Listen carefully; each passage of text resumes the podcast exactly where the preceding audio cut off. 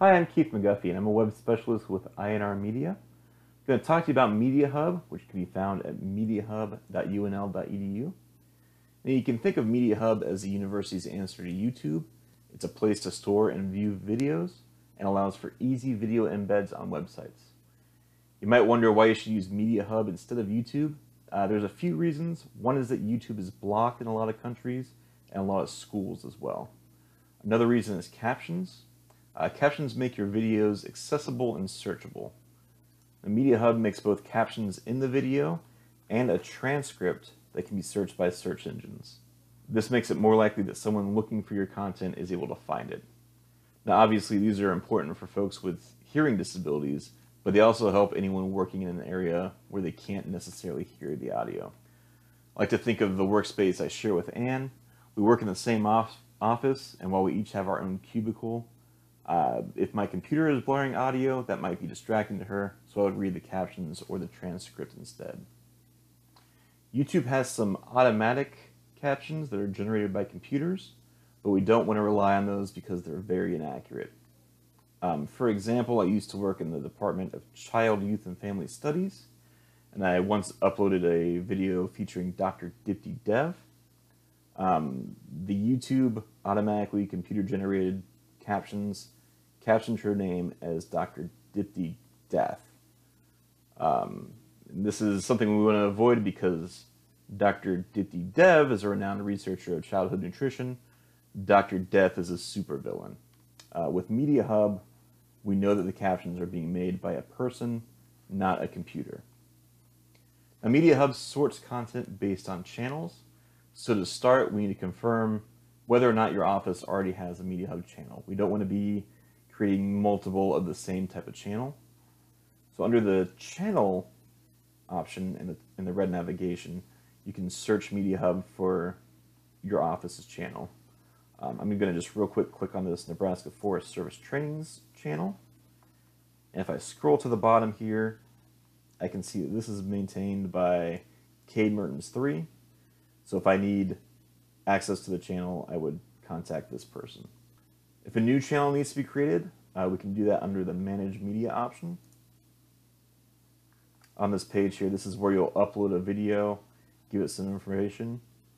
Under the Channels box here, there's an option to create a new channel here, or there's a box at the very bottom, the little plus new channel will let you create a channel without having to upload a video.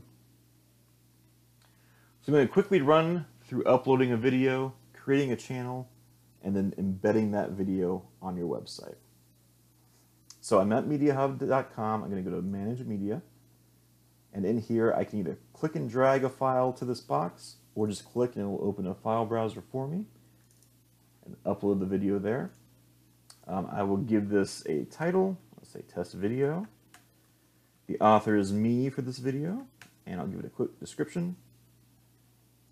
In this next column, I can set the privacy of the video. So if I want only folks who have access to this channel to be able to access this file, I'll set it to private. Public lets anyone view it, and there's unlisted and protected. Just pick whatever works best for you. Under channels, I can select an existing channel that I already have access to.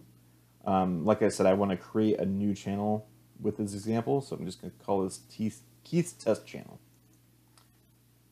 Optimization settings, I usually don't do much with this. Um, I just let the, the computer figure it out for me. Single file at quarter HD. Once you have all that uploaded, you can say next step, add captions. Okay. So we're taking this page where we can see our videos being optimized. Um, we have options to edit the media or view the media. We scroll down just a bit. Um, this is the easiest way to add captions to your video. Um, you just do it with a cost object number here in this little box and say order captions. It costs $1.25 per minute to add captions. You can also add your own captions with Amara. Um, I only have 10 minutes, so I'm not going to go all the way into Amara, but basically you need to sign up for an account with them, um, and then you'll be able to type as you listen to the video, and then go back and sync up what you've typed with the video. I found it takes about five to 10 minutes per minute of video for me to do them. So for me, it's a lot more cost effective to just pay this $1.25 a minute.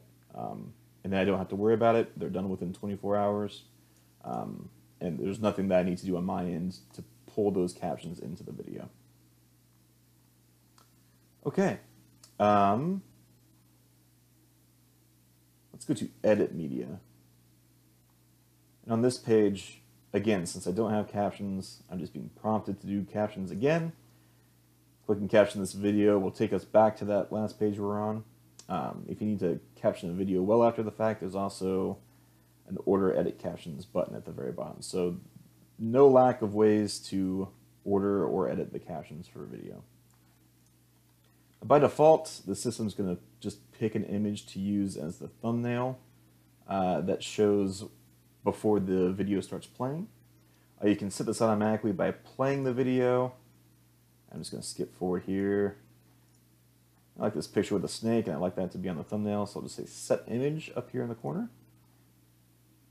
Takes a second, but you can see here this thumbnail video now matches what's on the screen here.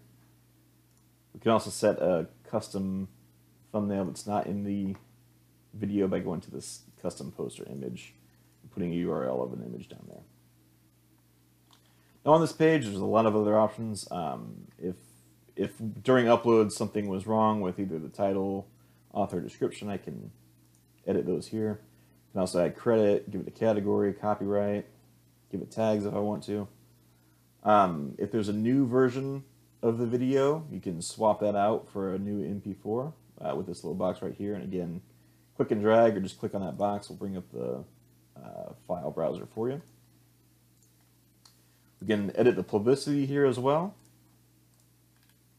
And if we need to put this on a different channel or take it out of a channel, we can do that here as well. Okay. Now, my video is uploaded.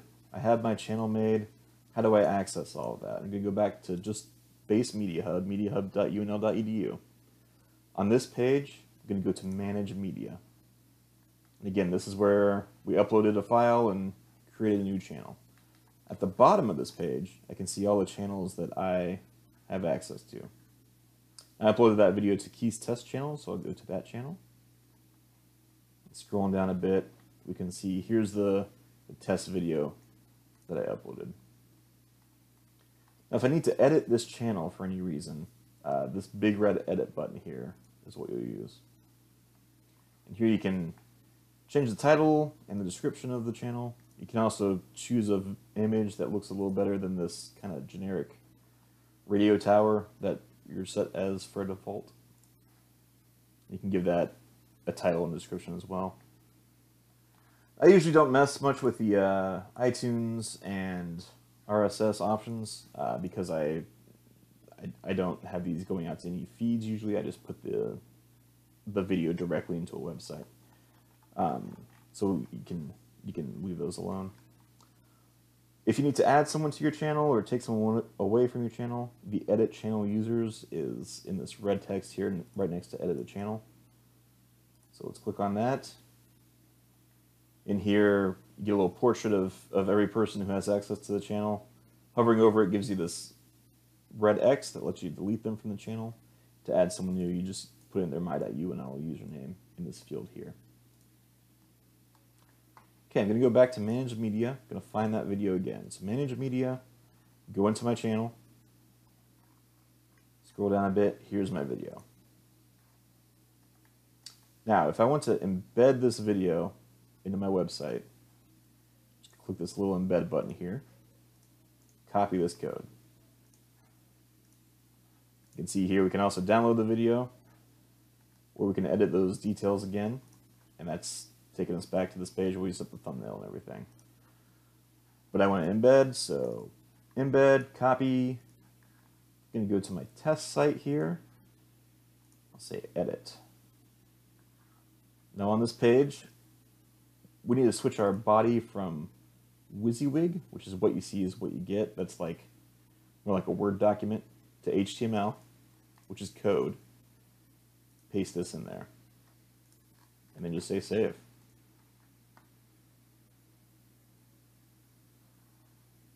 Now you can see we've got a video embedded on the website.